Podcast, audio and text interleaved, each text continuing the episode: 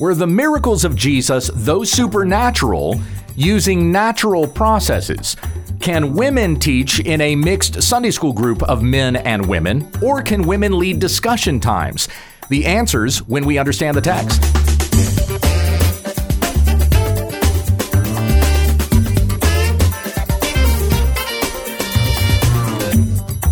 This is When We Understand the Text, a daily Bible commentary to help encourage your time in the Word. Thank you for listening, and please leave a five star review to help others find our podcast. Here once again is Pastor Gade. Thank you, Becky. You're welcome. We come back again to Psalm 71, reading the next section, verses 7 to 11. I have become a marvel to many, for you are my strong refuge. My mouth is filled with your praise and with your beauty all day long. Do not cast me off in the time of old age. Do not forsake me when my strength fails. For my enemies have spoken against me, and those who watch my life have counseled together, saying, God has forsaken him. Pursue and seize him, for there is no one to deliver. Hmm. So as we get older, the book of Ecclesiastes says, even uh, this is chapter 12, verse one Mm-hmm. hold on to the Lord in the days of your youth before the days come that will be difficult, and in them you will say, I have no pleasure. Ah, well, so that's interesting because today's society thinks that youth is difficult. So, yeah, right. so hold on to the faithfulness of God. Fill yourself up, fill your mind up with God's word while your mind is still sharp to receive those things. Right, And yeah. then God's word continues to counsel you even in your old age. Do not cast me off in the time of old age. Do not forsake me when my strength fails. For then my enemies come against me and say, Look at this guy who used to be so valiant and so enthusiastic in the Lord. And now what has he become? And God has forsaken him.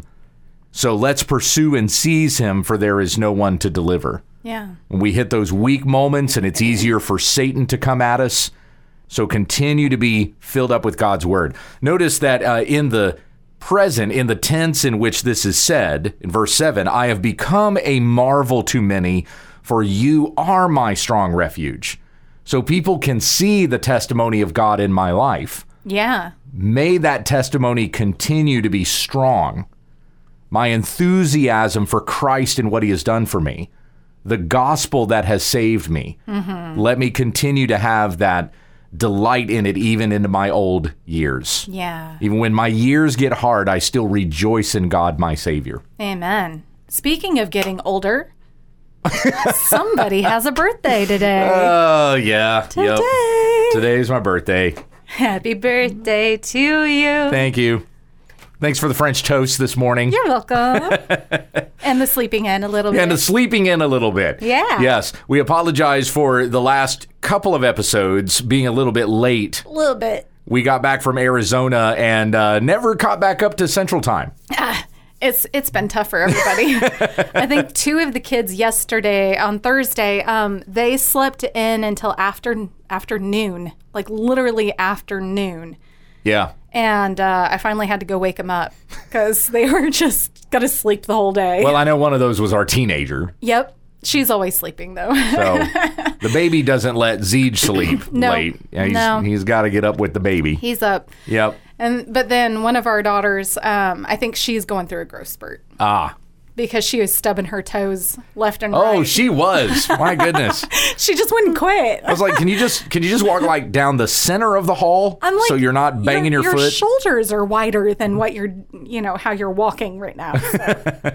how do you not hit your shoulders, but you hit your feet? But whatever. Yep, yep, yep. so coming back from AZ, which happens to be in the Pacific time zone, since Currently. Arizona does not recognize daylight saving time. Mm-hmm. So right now they are in uh, the Pacific time. So we're two hours Yes. away from Arizona. Coming back into Central time, uh, we were fine getting there, but we sure have had trouble getting back into Central once we Oh, I was up. once we got here. I was up at like 5:30 every day. We were er- up earlier, yeah. That's definitely true. I would wake up and I'd just lay there and I'm Yep. like, what could I be getting done right now? I know. I was like, okay, so this is interesting. Maybe I could go back to sleep. No. No, no, I'm up. So then after a couple of days of that, I just, okay, I'm just getting up. I'm getting up so I can work on writing, read my Bible, whatever, Yeah. instead of just laying here. I mean, it was nice to have a good start on the day rather than, you know, dragging myself out of bed. Yes. But at the same time, I was like, man, this is this is odd. Well, we were at Providence Reformed Baptist Church in Casa Grande or Casa Grande, depending on who you talk to, just this past weekend. So if you're looking for a good Reformed Baptist church, that's the one that uh, we would recommend. This is the Friday edition of the broadcast, and you can submit your questions to when we understand the text at gmail.com. First of all, I'm going to get to a poll here. So this poll is still going on. I just started it last night, and it still has a couple of hours before it wraps up.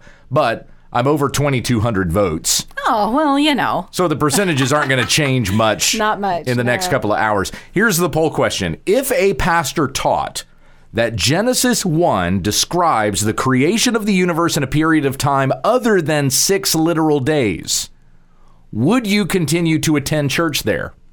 Hmm. Options are no, yes, maybe, and that is my pastor now.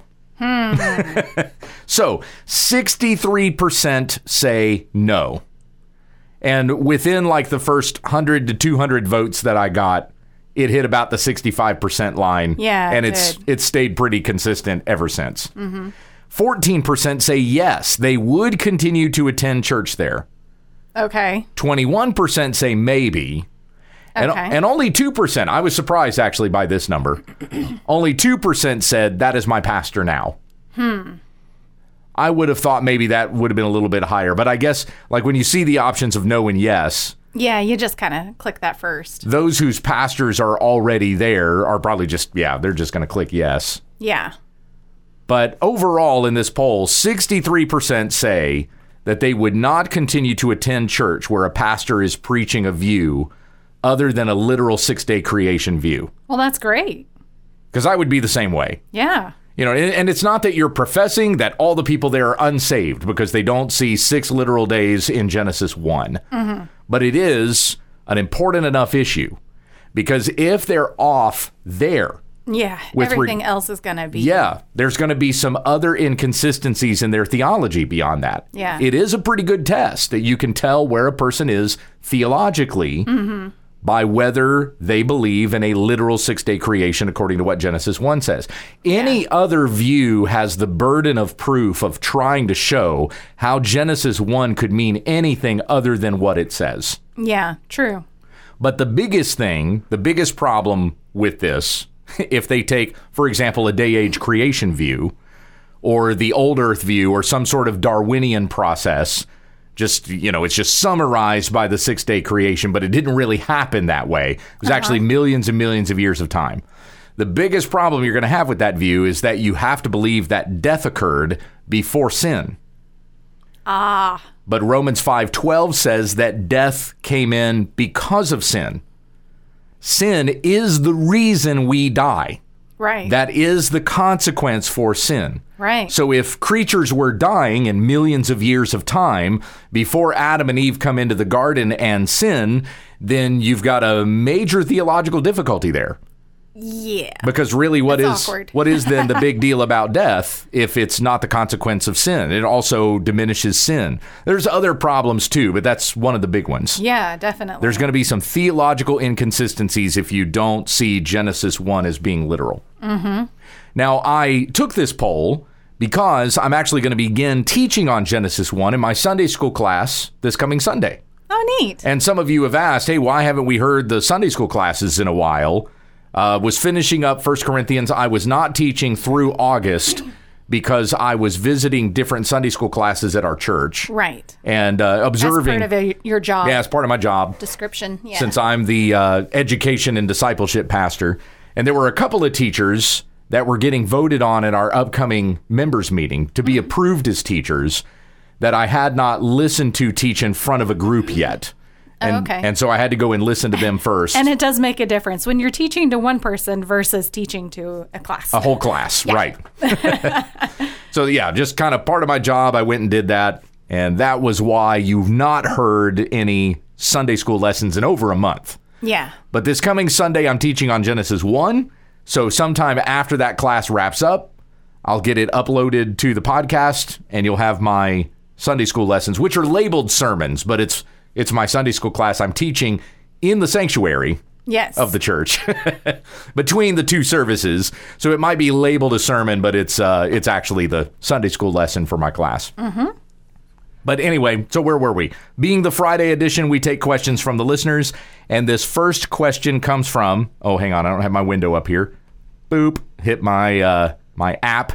That's the sound my apps make when you click on them. Boop. They go boop. Yep. Boop. Boop. boop. Okay. Wait, it wasn't just boop. It was boop. Boop. Gotta have the right tone in there. Hey, Gabe, this is from Matthew. Thank you for such a great podcast and congratulations on 2,000 episodes. That's in two weeks. Yeah, And by the way, G3 is in two weeks. it is. So we will be at G3 Yes. when we hit our 2,000th episode. But we'll probably record ahead of time, right? Again, Yeah, well, yeah. Oh, we- And we need to get on that then. Yeah. Because we're going to be gone the whole week. Time is of the essence. You know, really, I'd actually like to take a recorder with me and then we'll just do it there. Well, that would be awesome, but I remember one time it not working. That didn't. I remember that not working out. Yeah. There was one time that it did work out, Yeah. and then another time that it didn't. So I don't know. Maybe have something on backup. Let's give it a shot. Yeah. We'll record our uh, our episodes for that week. We're also going to have the kids.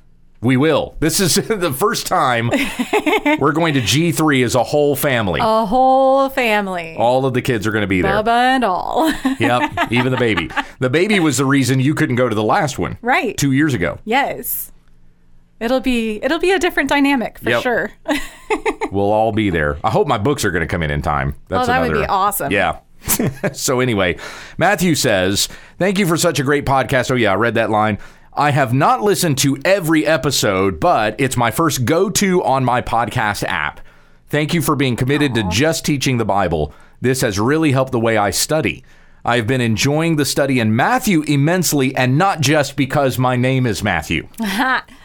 My question is about some recent episodes where you have been talking about the miracles of Jesus.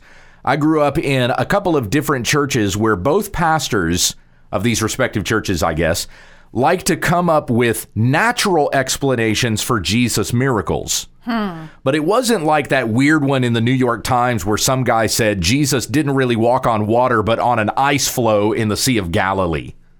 Say what now? Yeah, I remember that story. That was a that was a thing. Yeah, yeah. I remember working. I was working in Christian radio at the time, and this story actually came across what we call the wire. I Okay. don't. I don't know that they really call it that anymore, but it was the Associated Press wire. Any bulletins that came up, you know, and they'd come out printed on the wire. Okay. Anyway, there was a story that actually made a wire headline. It was one of my headline stories that day. This guy had published in the New York Times that he had figured out how Jesus was able to walk on the Sea of Galilee. okay. And it wasn't some supernatural achievement. It was because there was actually an ice flow in the Sea of Galilee. Uh huh. My dad grabbed that story and got on the air with it. And he said, Now tell me, which is more miraculous? yeah. that Jesus walked on water or that there was an ice flow in the Sea of Galilee? right. That's a great point. It was, it was like just the absurdity of these guys to try to say Jesus didn't really do something supernatural. There, there was a natural explanation to it. So anyway, Matthew's saying that his pastors they weren't that outlandish with their explanations. Okay. My pastors instead would say things like when Jesus turned the water into wine, it's not that something supernatural happened per se. It was still a natural process, but Jesus just sped it up. I've heard that before. Or when Jesus calmed the storm, it wasn't as if he spoke and everything immediately stopped. The storm came to an end like any storm would, but Jesus just sped up the process. Or timed it well. He just spoke the words at the right time, and it uh, it just happened to stop. You know, like when you're at a stoplight and you say green and it goes green. Yeah, but you know when it's going to do that. My kids were always super impressed by that, and I was like, I was looking at the yellow light over there, but I didn't tell them that. How did you know? How did you know when it was going to turn green? Give it away. Or that Matthew goes on here, or when Jesus healed the blind men in Matthew 9, it wasn't as if he caused something to happen that wasn't there. He, as the Lord of creation, who made even the tiniest molecules, was able to reattach nerves or realign rods and cones in their eyes just by placing his hands on these men.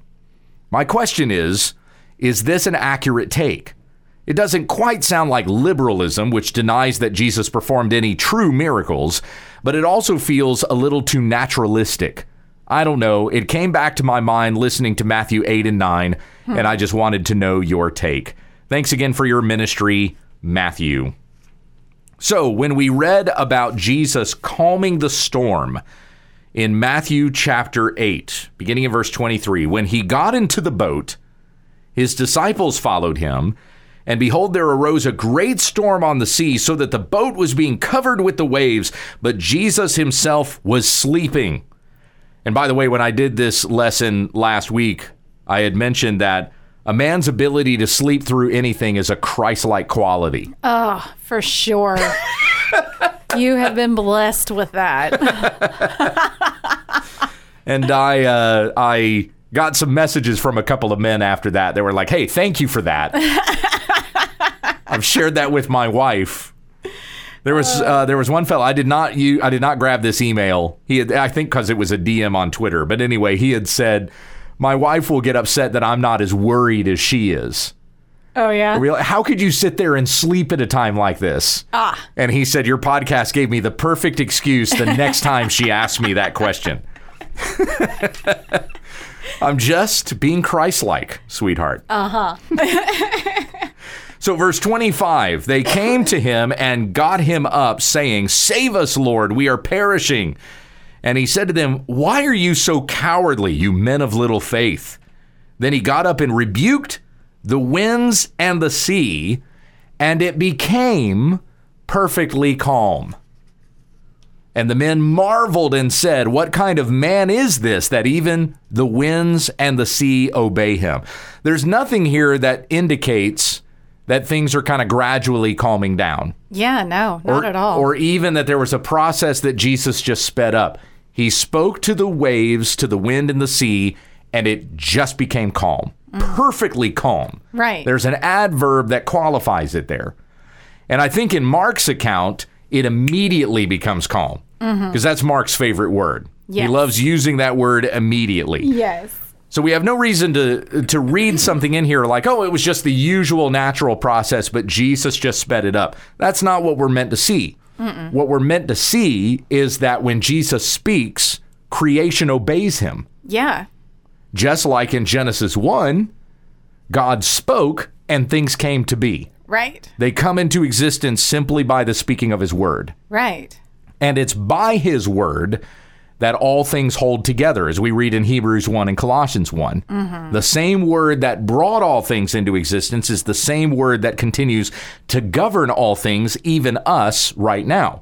Mm-hmm. So we're seeing here in Matthew 8 that when Jesus speaks, creation that came into existence by his word obeys him. Right. That's the point.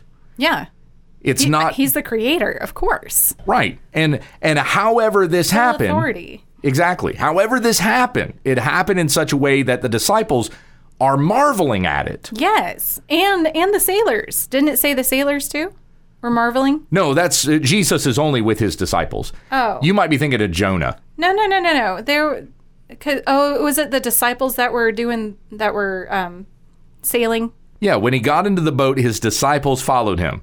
And be- behold, there was a ro- there arose a great storm on the sea, so that the boat was being covered by the waves, and Jesus himself was sleeping. Right, So but- it's but who Jesus with his marveled? disciples. Who marveled? His disciples. Is it, it says his disciples? It doesn't say. I thought it said something and else. the men marveled and said, the men. Yeah. "Yeah, his disciples who were with him." Oh, okay. So it was the disciples who were throwing stuff overboard.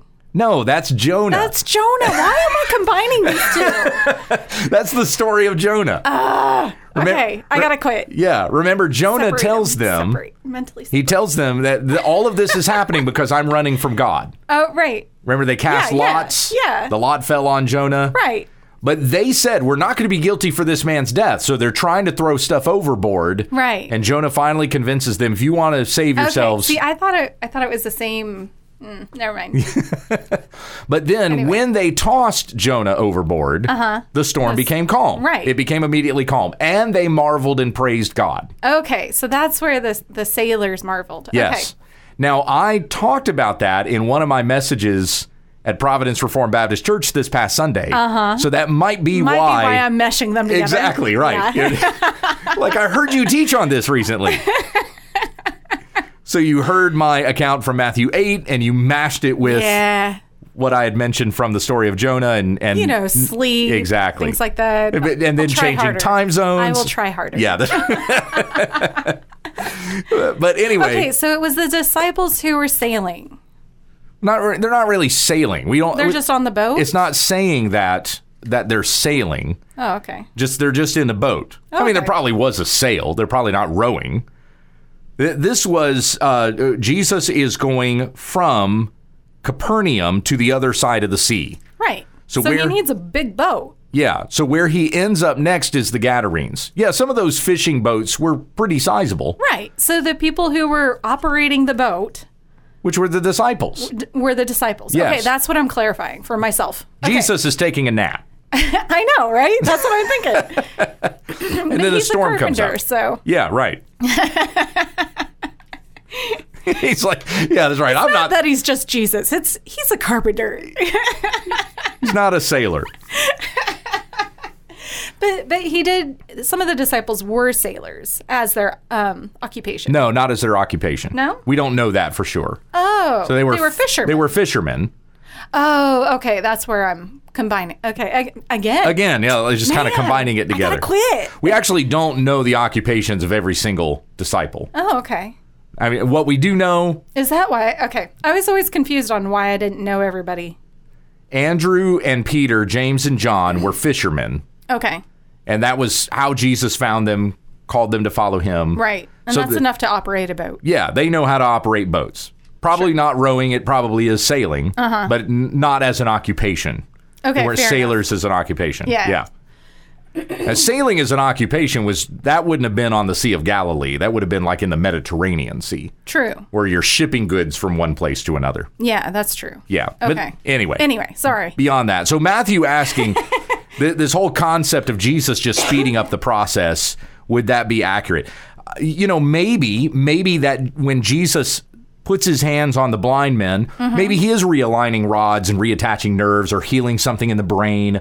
There is something physical that's happening there, but whatever it is, Instant. but yeah, but whatever it is that's going on, it's a supernatural process. right.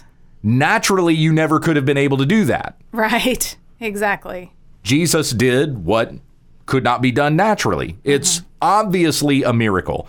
So, yeah, because he is the Lord of creation, because he's made all of these things, he repairs whatever is broken in these men's heads. But it's still supernatural. It's I just think it's kind of distracting from the point if you try to come up with like, well, it was a natural process that happened, but Jesus just sped it up. It was supernatural. Yeah. and the water to wine, that was instant. Yeah, that was instant. And and I don't understand how you take that story and say that Jesus sped up a process because Yeah, water, doesn't doesn't turn to wine. Exactly. You need grapes. At least. and it doesn't say that Jesus mashes up some grapes and speeds up the fermentation process. no. He turns water into wine. Literally. He makes something happen that could not have happened naturally. Right. And and uh, so like is said in Romans 4, he calls into existence things that do not exist. Mm-hmm. He's created ex nihilo as said in Hebrews 11. All things that were made that we can see were made out of things that are not seen. Right. And so God is able, Jesus is able to make these miracles happen by the speaking of a word. He can bring things into existence that weren't there. Mm-hmm. Yes. Him feeding the 5000 with 5 Yes. loaves and 2 fish Right. there was clearly something being materialized there that was out of nothing. Mm-hmm. Because even though Yeah. even though he's breaking up five loaves and two fish, there's substance that people are gathering into their hands and eating that did not exist before he did that. And there were leftovers. And there were like 12 baskets left over. you know, I don't know that they're necessarily off. I just think they're distracting from the point. Yeah. They're adding something to the text that really isn't there. It's it's just kind of speculative. Yeah. And it kind of feels like you you are pandering to that naturalistic mindset, which is real easy for us to fall into. Would it be considered adding to the Bible at that point? Or is it just trying to explain further a mirror. Yeah, I think it's just don't it's get it. over explanation, Yeah. exaggerating to a certain degree. Yeah. But I, I think it's that uh, Well, I- I mean, the storm didn't dissipate; it just ended. it ended right. It became perfectly calm. I mean, like dissipate is in like s- you know slowly go away kind of thing. And I'm not trying to say either that like boom, suddenly it was just a clear day. You know, I'm not saying that that was it either. I'm saying that however you're trying to explain the miracle coming about seems to be distracting from the point. Right. Whatever happened and and however it took place, You can't do it again. the disciples were clearly shocked. yeah. saying, Who is this that the wind and the sea obey him? Right. This wasn't like the video that you see of the guy on the farm and a tornado is coming toward his farm and he's got his camera out there. He's like, Lord, please let the tornado miss my farm. And then it kind of goes up in the air and then touches down on the other side. Have you ever seen that video? No.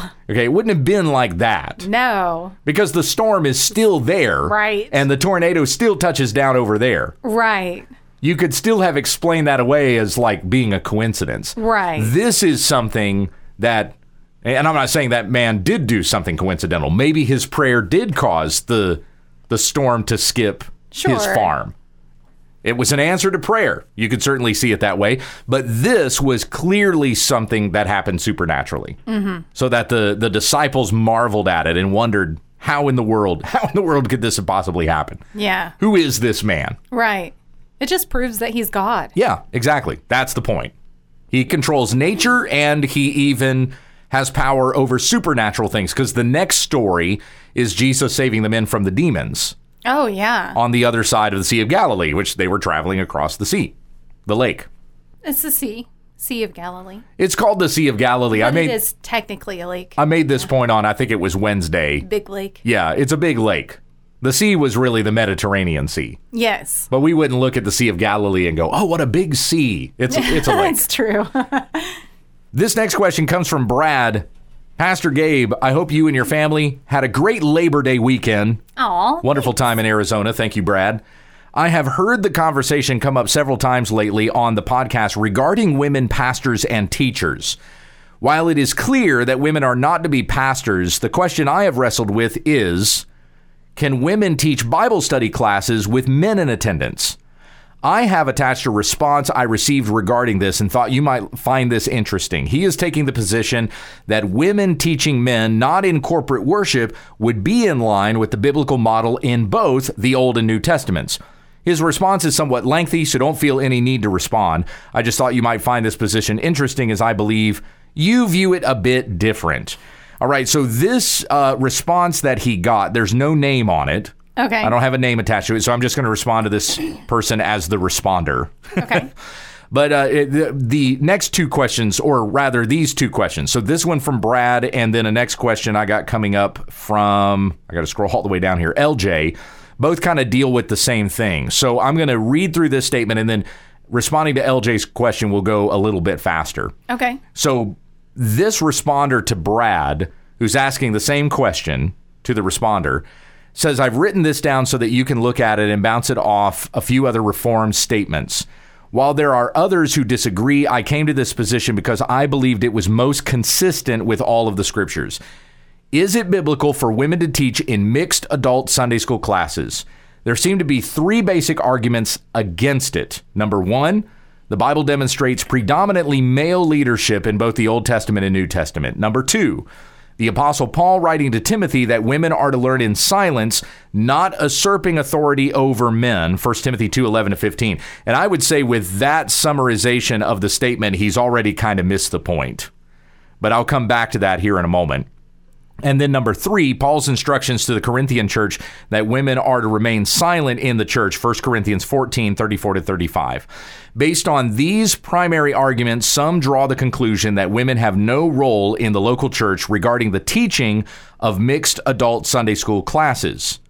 Women are permitted to teach children and other women, according to Titus 2, but they must depend on their husbands to help them understand what is taught in the church. For a woman to teach, she is stepping out of her submissive role and violating the standards laid down in Scripture. The question is Does this position adequately interpret the Bible's teaching regarding the role of women among God's children? I would contend, he says, it does not. Now, I'm going to give his reasons here, but then I'm going to come back to 1 Timothy 2, which I don't think he summarized properly. And that'll, I think that'll clear some things up here. All right. So, first of all, he says, it ignores the female leaders God set aside for a teaching ministry in both the Old Testament and New Testament. In the Old Testament, we have Miriam. Now, here's the references he gives Exodus 15 20 and Micah 6 4. Deborah, Judges 4 4, Huldah, 2 Kings 22 14, Noadiah in Nehemiah 6 14, an unnamed prophetess in Isaiah 8 3 was actually Isaiah's wife. Clearly, God directly spoke to these women who, in turn, gave that revelation to others, including men. Okay, let me come back to Miriam in Exodus 15 20. It explicitly says she led the women. It explicitly says that. So she led the women in song and dancing and, and with tambourines. Okay. She did not have any kind of a teaching authority over men. And in fact, later on, when she and Aaron claim that they have every bit as much right to the revelations of God as Moses has, she was afflicted with leprosy Yeah. because she That would- didn't go so well for her. Exactly, because she would not submit to the man that God had put in authority over the Israelites. There's nothing new under the sun. Surprise, surprise. Now with Deborah, you re- you cannot use Deborah. You can't No. use Deborah or Huldah in 2 Kings 22. No. Because in both of those instances, what we see is an anomaly. yes. Deborah is the only woman judge and really the only woman leader in Israel at all in the Old Testament. Mm. Right. There is no other woman that leads Israel. Esther was not leading Israel. Nope. Esther was a voice on behalf of her people. She had no authority. She could have gotten struck dead. Yeah, even even going into the For what presence she did, yeah. Exactly. Even going into the presence of the king without being summoned, she Yeah. could have been sentenced to death for that. Yep. So she had But no she fed him, authority. so it's okay. hey, it just gives proof to the adage the way to a man's heart is through his stomach. Thank you once again for that French toast this morning. Anytime. And there was enough French toast left over for me to have a Monte Cristo for lunch. Yes. So that I love Monte Cristo sandwiches. They are yummy. so anyway, yeah, Deborah is an anomaly. She was a judgment on the people of Israel. And that whole story is about that because Right. because Barak would not obey God and and listen to God and do what he had told him to do, which had been told to him through Deborah, who was not only a judge but a prophetess. Yes. But he wouldn't do it. He would he said to Deborah, I'll only go if you go with me. Right. And even she's exasperated by the fact you got to have a woman lead you by the hand. Are you kidding me? Yep. So she said, therefore, God is going to give the victory of the battle to the hand of a woman. And that was JL, yes. one of my favorite stories in the Bible. yes, it is. Don't mess with stay at home wives. That's right. but you can't use Deborah as a. I, I mean, you also can't use Deborah as a picture of pastoral leadership or teaching leadership in a Sunday school class. This is Old Testament Israel. Mm-hmm. totally, totally different. Uh, uh, what what would you call it? Even uh, ecclesiology, uh, a uh, polity. it's not a church service, okay? Right. That's true. Or, or a Bible study or Sunday school class, any of that either. That's true. Huldah, same sort of thing. In 2 Kings 22, it's Hilkiah the high priest who, along with some other men, go to Huldah to ask what God wants us to do. Now, that's not a good thing. That was not a good thing that Hilkiah went to Huldah. There were other men who were prophets in Jerusalem at that time whose names we know Nahum, Jeremiah, Zephaniah.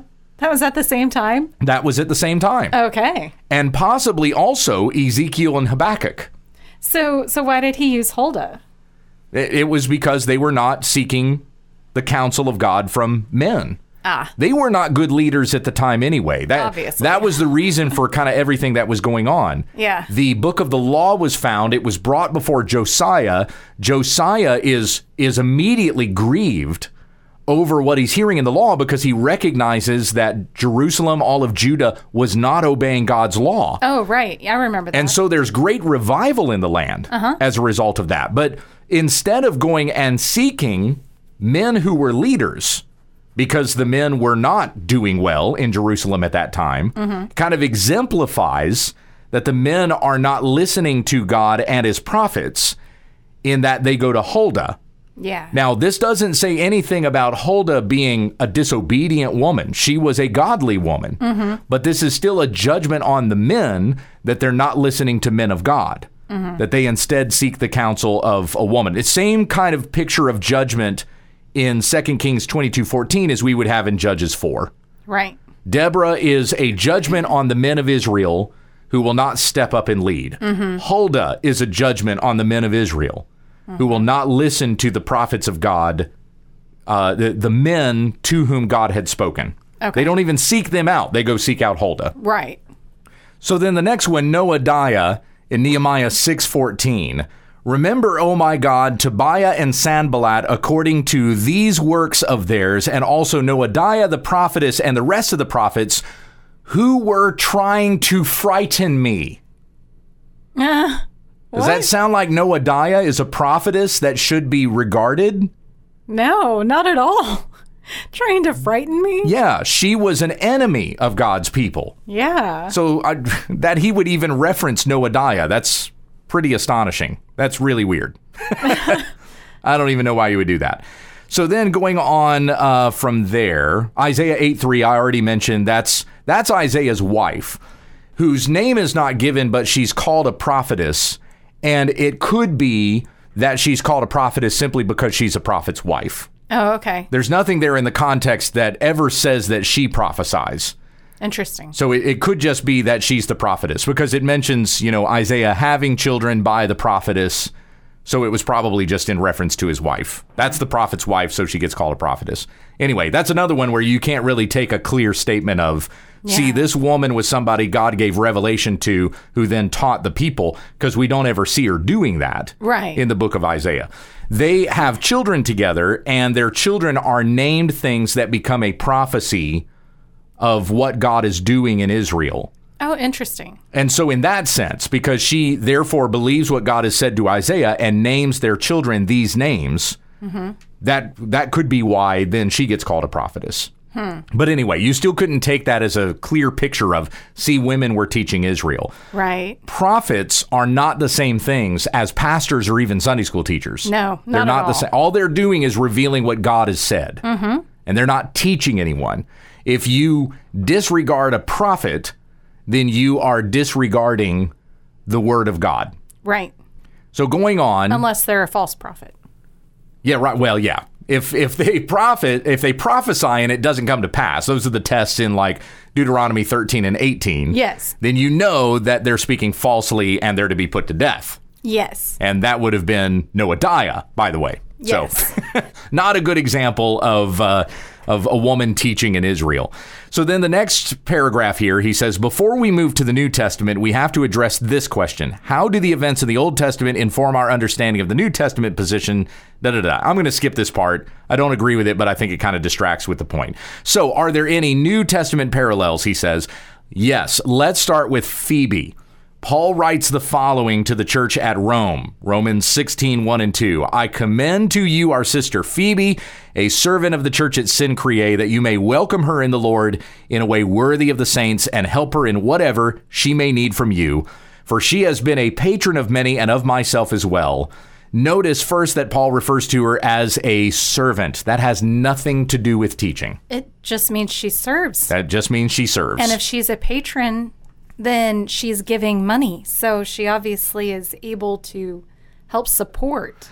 Yeah, and there were there were women in the New Testament who we know were wealthy. Ly- Lydia in Philippi Right. was said to be a seller of purple fabric. Well, that's a very expensive fabric. Yeah. So she probably had a lot of money. Right. And it was understood that the church in Philippi was meeting in her house, so she may have had a lot of room Right. and could have been a matriarch of some kind, but not a teacher. Right. That's totally different. So yeah, you would think of her as being a patron in that Right. particular sense, and then with um, uh, who else was I thinking of? Well, y- anyway, just with Phoebe being a patron, so maybe it does mean that she had a lot of money, uh-huh. and she was supportive with what God blessed her with. Right. It could also just mean that she was just a very giving servant Oh, okay. because patron doesn't have to be financial. Hmm. It could be uh, whatever resources she has, she's willing to give for the benefit of the church. Okay. And so, therefore, she gets labeled a patron in that particular sense. That makes sense. So this uh, responder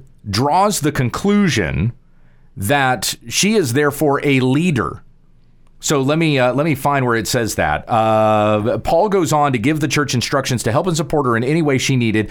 She definitely was a leader of both men and women. No, she's a servant. Yeah, she. It, I mean, she's a saint, and that just means she's saved, right? Yes. Okay, and then she serves as a servant. So And maybe she's leading by example, but we're not Uh-huh. Yeah. given any indication that she has authority in some No. way. and patron would just be um, just giving of her. Oh. What she has. Yes, thank you. that's that's a good way to summarize. either money or you know her possessions, any of those things. Possessions, that's what I was gonna say. Okay. So, and what else is it used to describe her? Well, the word for servant is the same as deacon. Okay. So if anything, Oh. Okay. you could use the account of Phoebe to make an argument for women being deacons.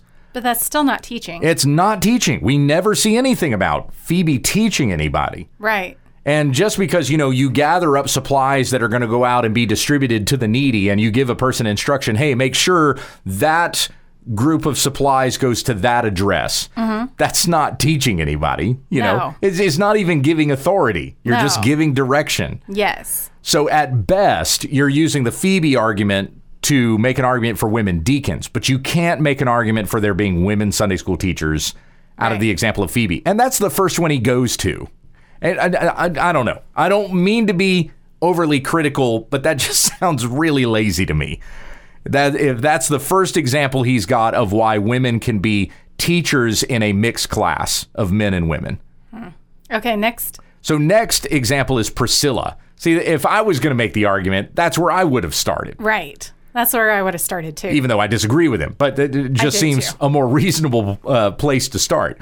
So we first meet Priscilla in Acts 18, he says. Beginning in verse 24, we are introduced to Apollos, described as an eloquent, mighty man in the scriptures, yet he needed more training. When he spoke in the synagogue at Ephesus, Aquila, Priscilla's husband, and Priscilla heard him, took him to their home, and further trained him in the scriptures. What is important, and it, by the way, it doesn't say that they took him to their home. It just says they took him aside.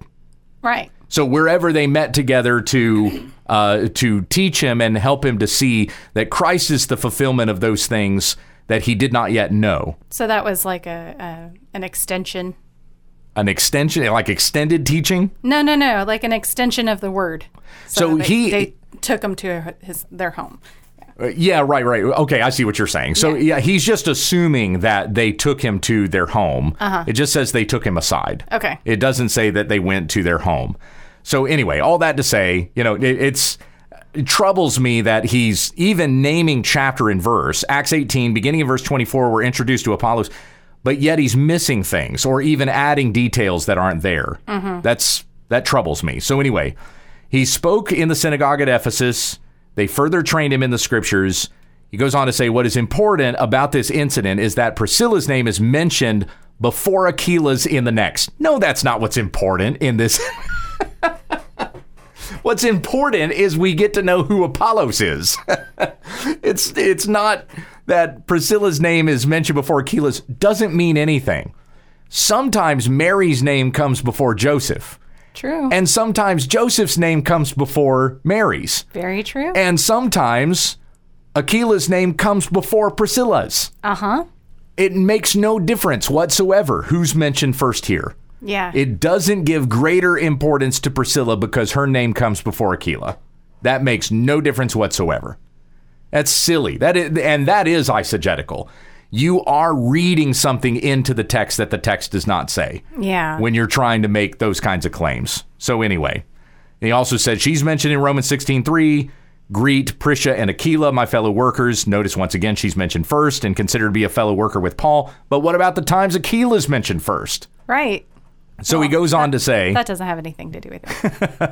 he goes on to say if women can teach mixed adult groups without violating the scripture, then how do we handle 1 Corinthians 14 and 1 Timothy 2?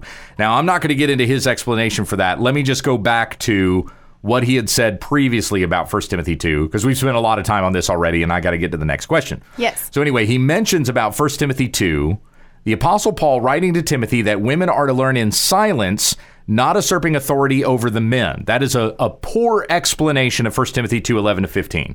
So here's what we read there 1 Timothy 2 11 A woman must learn in quietness in all submission. But I do not allow a woman to teach or exercise authority over a man, but to remain quiet. For it was Adam who was formed first, and then Eve. And it was not Adam who was deceived, but the woman being deceived fell into trespass. But she will be saved through the bearing of children if they continue in faith and love and sanctification with self restraint.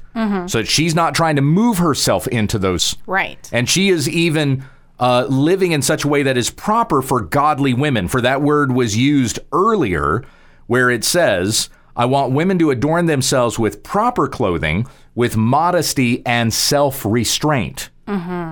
So she is not trying to do more than a godly woman should, but rather by means of good works, as is proper for women professing godliness. That's verse 10. Yes. So you see that expression of self restraint is bookended on these instructions for women. It's in verse 9, it's in verse 15.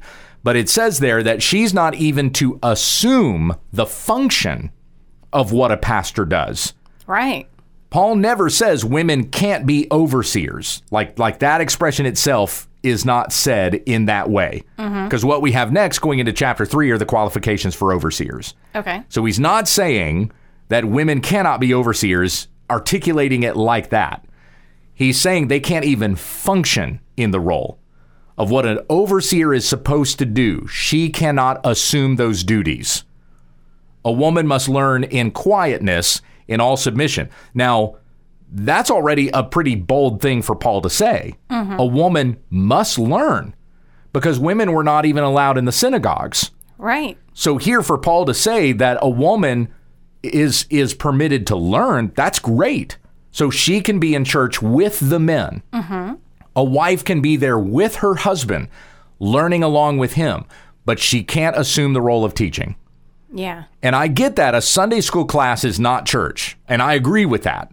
So your going to Sunday school is not the same as gathering with the corporate assembly, where you're also celebrating the Lord's Supper together. Okay. You're not you shouldn't be doing that in a Sunday school class. You're doing that with the whole body together. Right. Yeah. And even when a person gets baptized, you do that together. That's a Oh, yeah. Mm-hmm. corporate ordinance that God has given to the church that we celebrate those things together. So the Lord's Supper and baptism. Right. Sunday school class, that's going to be more Bible teaching. But again, a woman should not have that teaching authority even over the men in the class.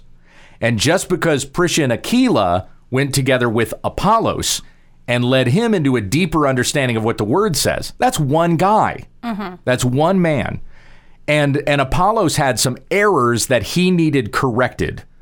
And even though Prisha didn't she start it or Priscilla, whatever her name is, didn't she start with herself and then she brought Aquila into it? No, it doesn't say anything like that. Oh, it doesn't. no, so let's Because go. I've heard that before is that she started, she noticed, and then she brought in Aquila. So let's go to Acts 18, beginning in verse 18. Okay. And Paul, having remained many days longer, took leave of the brothers and put out to sea for Syria, and with him were Priscilla and Aquila. In Synchrea, he had his hair cut, for he was keeping a vow. So here we have Paul, Priscilla, and Aquila. Right. Okay. Verse 19, and they arrived at Ephesus, and he left them there. Now he himself entered the synagogue and reasoned with the Jews. Okay, so now they're in Ephesus. Right. Let me skip down to verse 24. Now a Jew named Apollos, an Alexandrian by birth, an eloquent man, arrived at Ephesus, and he was mighty in the scriptures. This man had been instructed in the way of the Lord, and being fervent in spirit, he was speaking and teaching accurately the things concerning Jesus, being acquainted only with the baptism of John. Okay. So he only knows the things of Christ up until the baptism. his baptism with John. Okay. And he began to speak out boldly in the synagogue. But when Priscilla and Aquila heard him, they took him aside and explained to him the way of God more accurately. Oh, it was both. And when he wanted to go across to Achaia, the brothers encouraged him and wrote to the disciples to welcome him. So obviously his teaching's corrected. He's now teaching rightly because of what Priscilla and Aquila brought to him. Right. And when he had arrived, he greatly helped those who had believed through grace, for he powerfully refuted the Jews in public, demonstrating by the scriptures that Jesus is the Christ. And that may not have been Apollos' understanding. So you're talking about a man who's who's preaching an incomplete gospel.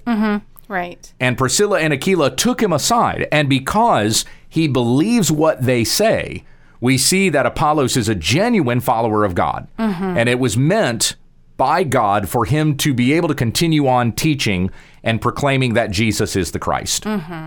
But it never says Priscilla dominates the teaching, she initiates the teaching, that It she's wasn't her alone. she wasn't ever by herself that she's the one that's that's guiding apollos in these things it was her and her husband together this is a husband and a wife duo who are discipling a single man not teaching a sunday school class Right. you can't take this as an argument for see women are able to teach if anything you can take this as Biblical counseling yes maybe of sorts. but you have a, a husband and a wife evangelism team Oh, together evangelism. That's perfect. It Yes. might be more along the lines of, van- of evangelism. It's much closer to that Yeah. I, yes, definitely. than it is to teaching a Sunday school class together. Okay, so so my question is women can teach. Yes, They can teach other women right? of all ages. Yeah, th- As from what we understand, yeah, from what's given to us in Scripture. But only so The women. older women teaching the younger women is the model that we have in Titus 2. Right. Okay. So then here's for clarification for me. Okay. Okay, so is it boys up to a certain age where we just say, "Oh, you're an adult now," or um, they become ma- mature enough? But if it's because they become mature enough to be under the authority of of just men, does that include baby in the faith men? You see where I'm going with this, or is that So e-, confusing? even even if a man is older, but he's an Mm-hmm. It's just- infant in the faith, just saved, yes. he can be led by women. I'm just curious. Well, it Not would, not led per se, but maybe taught. You know. I could see it being something that might be equivalent to what Priscilla and Aquila did. Okay. It would be an informal sort of a, you know, let us help you out with this. Sure. Show you this in the scriptures, help train you up, that sort of a thing. Okay. It should never be a one on one between a woman and a man. Oh, I agree totally. I mean, there- but I meant like a class. There's just appearance reasons why that. because we were talking about Sunday school. Yeah, You no, know, so and I I- was just curious. In a class? No, I don't think it should be a class. Okay. There should be a man in that class that's leading men and women. okay, well, that's what I was thinking. Yeah. but then I mean, like, where's the cutoff between boy and man? Well, that's, uh, yeah, that, that can be some muddy ground. Yeah, because some think that you know once they turn thirteen, others are no until they're eighteen. I mean, like, where's the I would still prefer that teenage boys should be under the teaching of men. okay? But if you've got a youth group where there's husband and wife teams helping to lead the youth group, because Uh-huh. that's the way it was in my youth group, there were four men and their wives, four wives. Oh, okay. So we had eight youth leaders. Wow. And we considered their wives as much leaders, but they never really taught us. The Okay. teaching was the men. Sure. The women were there. They were godly women. They helped to guide us in, in an understanding of, you know, just life application and things like that. But the men were still the teachers in youth group. Mm-hmm. Gotcha. At no point were any of the wives ever getting up with their Bibles and leading a Bible study lesson. Right. They would lead the girls, but you still had those husband and wife teams together in the in the youth group. That seemed acceptable to me. I don't, and the way that that was patterned, I don't see that there was anything going on there that may have been outside the bounds of what Paul says regarding how men and women are to be in the church sure. and and acknowledging their respective roles in the church. Mm-hmm. But yeah, with uh, with teenagers, it would be much better if a teenage guy is under the teaching of a man. He needs that. Mm-hmm. Yeah. he has to have that. yeah. Timothy was taught by his grandmother and his mother. Right. That's not a Sunday school sort of class, sort of a setting. Right. But he's still receiving biblical teaching from the matriarchs in his household. In the home. Yeah, in the home. Right. His father was a pagan. his father wasn't going to lead him, a, a Greek pagan, from what we understand. Right. So he's not leading him in biblical truth. That was his mother and his grandmother who were doing that. That's still very informal. You know, you're still talking about the home in that particular case. Sure. But as a young man coming up being taught by women, there's nothing wrong with women teaching in those senses, but in a corporate gathering or in a mixed group, it- the pattern that we see is that it should be men. And this responder has not given any example, not a single one from the Old Testament or New Testament, that would make the case for a Sunday school class being taught by a man and woman Mm-hmm. it should be even as we see teaching outline for the corporate gathering of the church that men are leading those classes in mixed company Right. not men and women women can teach women but if you've got men and women together then it should be a man that's leading that class Fair enough. so there you go now this next question i mentioned does go right along with that and i think we probably answered it for the most part but this is lj he says hey pastor gabe and becky I have been a follower of what videos and podcasts for many years now. I came out of the big evangelical name it, claim it, charismatic prosperity movement about eight years ago. Praise God for that. Oh, amen. The two key influences for me, along with discernment from the Holy Spirit, was Paul Washer's shocking youth message. I love that one too. Yeah. And your what videos on speaking in tongues. Oh, cool. I shared your tongues video on Facebook and eventually got literally banned from the heretical church I was attending at that time. Ouch. for my video. Wow. God, uh, good stuff, he says. Almost said God stuff, but yeah, it's, it's God stuff too. Applies. I am very thankful for your ministry. Thank you for that, LJ. That is really encouraging. Currently, I attend a small Baptist church that very much honors the ministry of the word. After every Sunday sermon, we have a time where small groups gather to discuss application questions related to the sermon. There is an emphasis on discussion and not necessarily teaching. My question is Is it biblically appropriate for a woman to lead those discussions? In addition to this, our church reads through the same passages of Scripture throughout the week, and there is a brief time Sunday mornings for people to share something they glean from those passages. This is open to the entire congregation. Would it be biblically appropriate for a woman to give her comments on something she learned from Scripture in the context of the congregation gathered at Sunday morning service? Where is the line between teaching and just merely discussing? How would this apply to Bible study groups as well? God bless your ministry, you and your family. Okay, a couple of things first. So you've got two scenarios that you've asked a question about here. So let's Right. let's deal with the first one first. You've got a uh, a a scenario in which you've got discussion that's not necessarily teaching, you say. And my question is Is it biblically appropriate for a woman to lead those discussions? I don't really know what leading those discussions means. Like, is she the one that uh, you know, maybe if you've got a, a piece of paper with questions on it to kind of help get the class rolling, yeah. is it okay if a woman is the one who grabs that piece of paper and reads the question first? I'm just kind of giving an example. Okay. I don't see why that would be wrong. Because I don't, I don't know what you mean by leading the discussion. Like she's not standing up there with her Bible open and leading the teaching. Because you said that it's not really teaching; it's just discussion.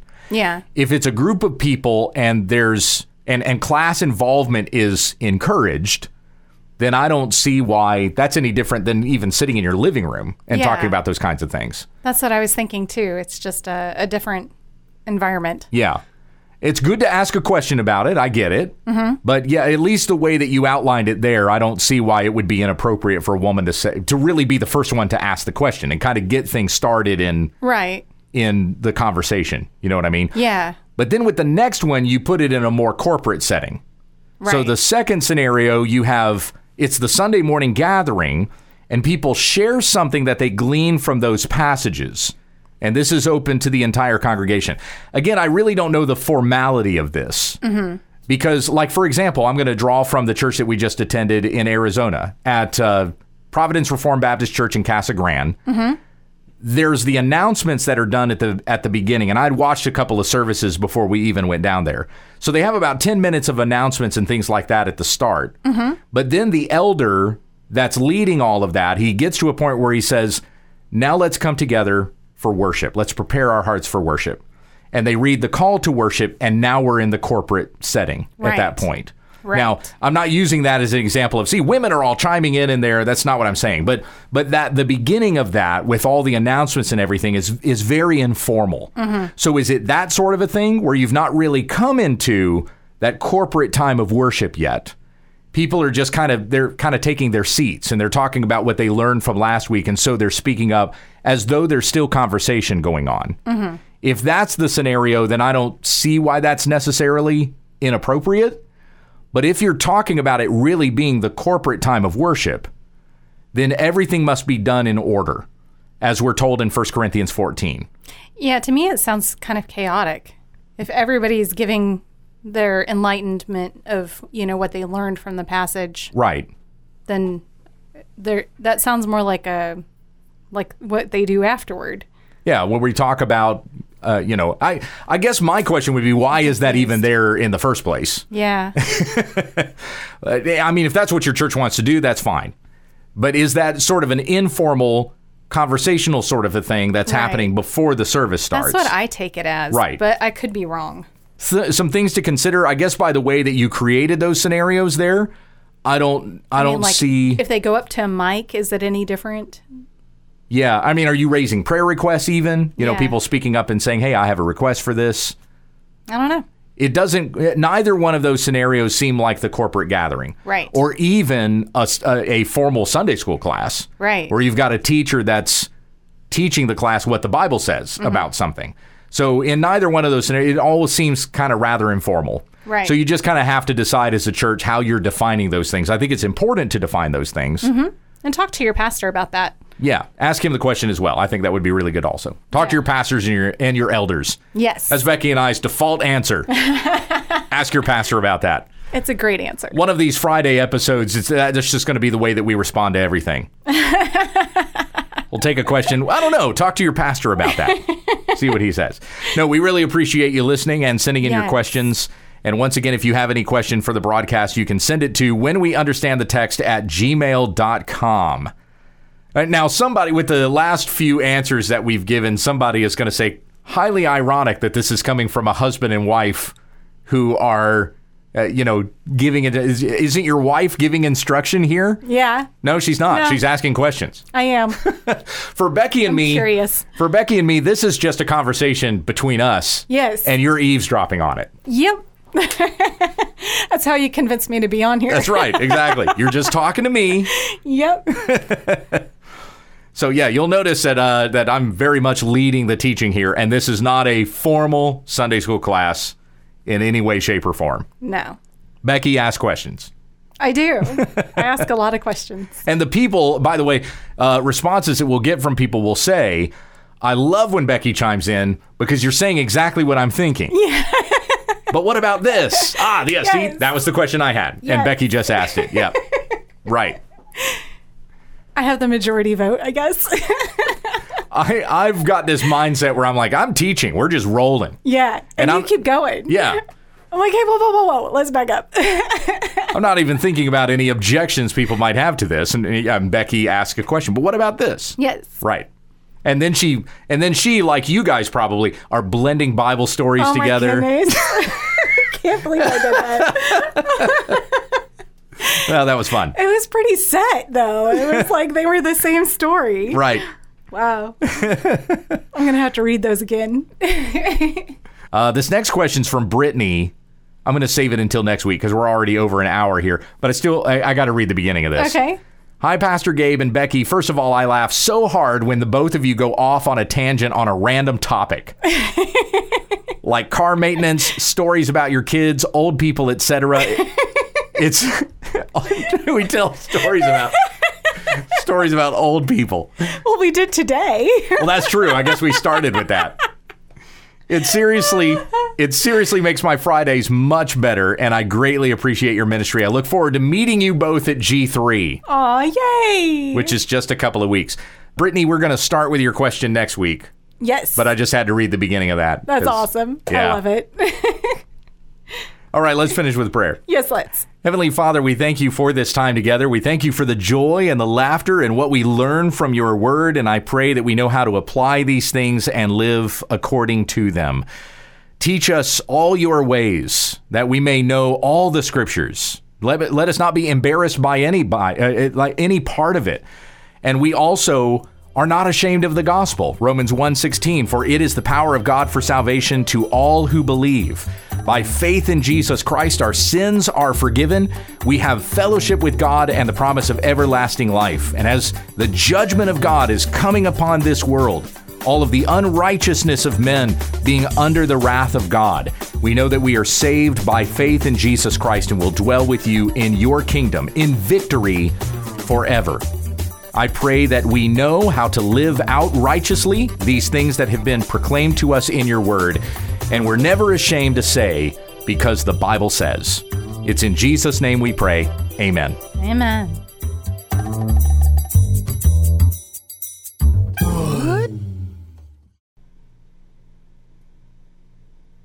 Okay, I have to burp, but it's stuck.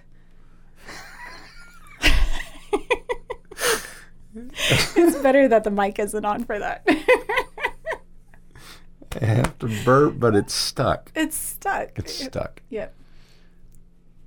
Have you not had that Is there problem? like a fold in your esophagus or the air bubble just kind of, you It know, just feels like like, it's a J right pipe, there. a J pipe under a toilet or under a oh my sink? goodness. Your burp is right, right in Yep, there. right there. Right there.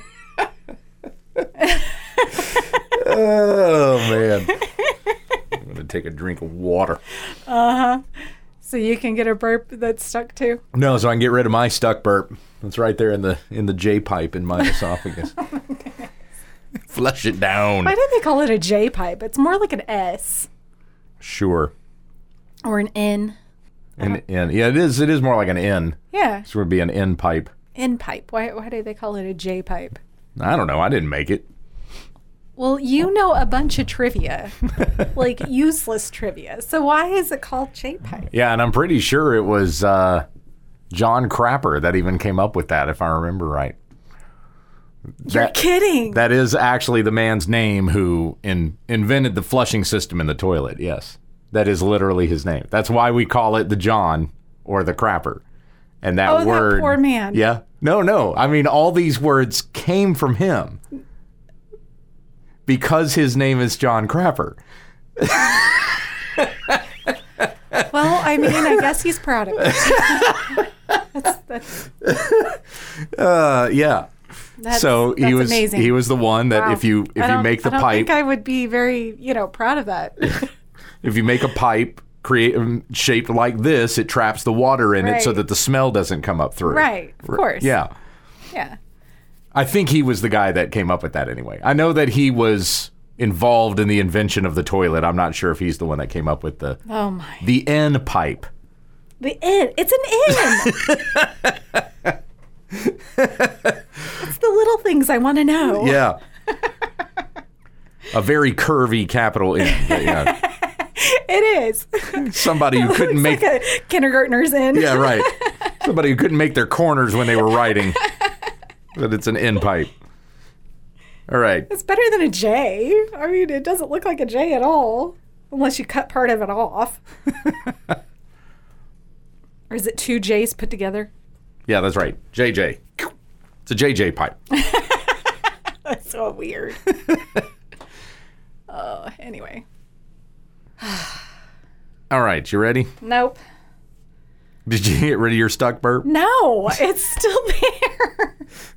and I'm afraid once I start, it's going to come out in the middle of Yeah, there will. This is when we understand the toots. Oh, It's a good thing this isn't part of the program. This would. yeah. Uh, yeah, you know. wow, Gabe and Becky are Awkward. really juvenile. That we are. I don't think anybody really grows up, though, you know? yeah, you got to hold on to a little bit of that. I mean, it was my grandma who won the belching contest between me and my brother and her. This is a story I don't know that you've told me. but I'll catch up on it later. It was awesome. I was so proud. So was she, apparently. Ah, Oh, she put me to shame. Anyway, okay. This is When We Understand the Text, a daily Bible commentary to help encourage your time in the Word. Thank you for listening, and please leave us. And please leave a five star review to help others find our podcast. Here, once again, is Pastor Gabe. Yeah, we'll try that one again. Okay, good. I didn't have.